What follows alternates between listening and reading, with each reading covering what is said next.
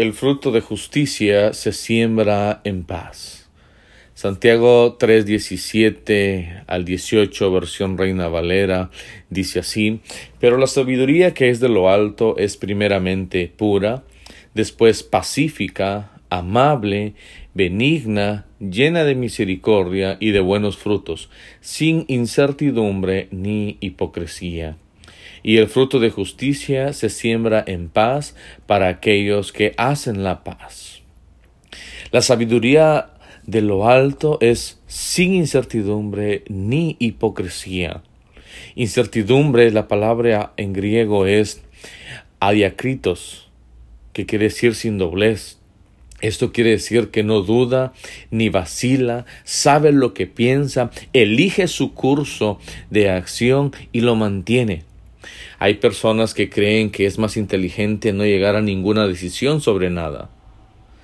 Dicen que tienen mente abierta y suspenden el juicio.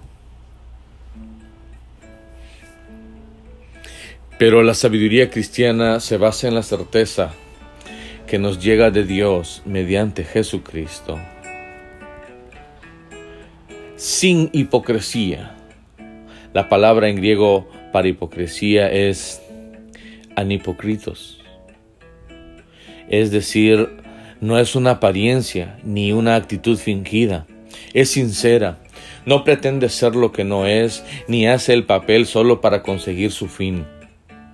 Y al final, en el verso 18, dice, y el fruto de justicia se siembra en paz para aquellos que hacen la paz.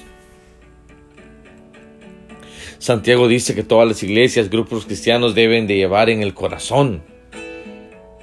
La versión Reina Valera lo traduce así, y el fruto de justicia se siembra en paz para aquellos que hacen la paz. Esta es una frase muy comprimida. Recordemos que paz es Eirene. Quiere decir la debida relación entre las personas. Así que Santiago está diciendo, todos estamos tratando de cosechar el resultado de una, de una vida como Dios quiere. Pero la semilla que produce la mejor cosecha no puede fructificar en cualquier ambiente, sino solo cuando hay buenas relaciones entre las personas.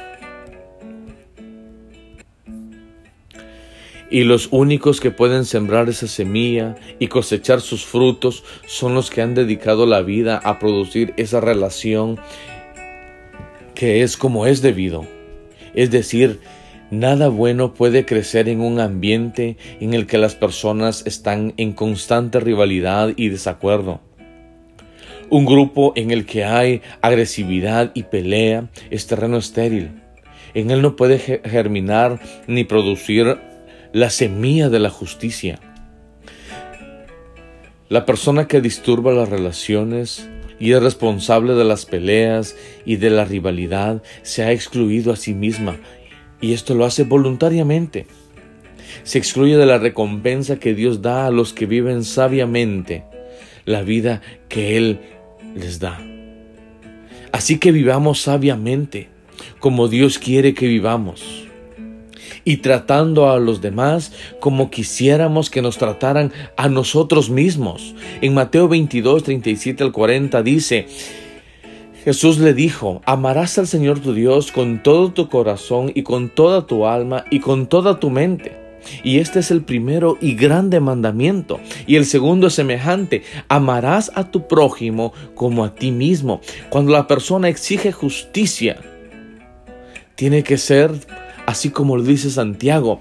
Y el fruto de justicia se siembra en paz para aquellos que hacen la paz. Que Dios te bendiga y te guarde.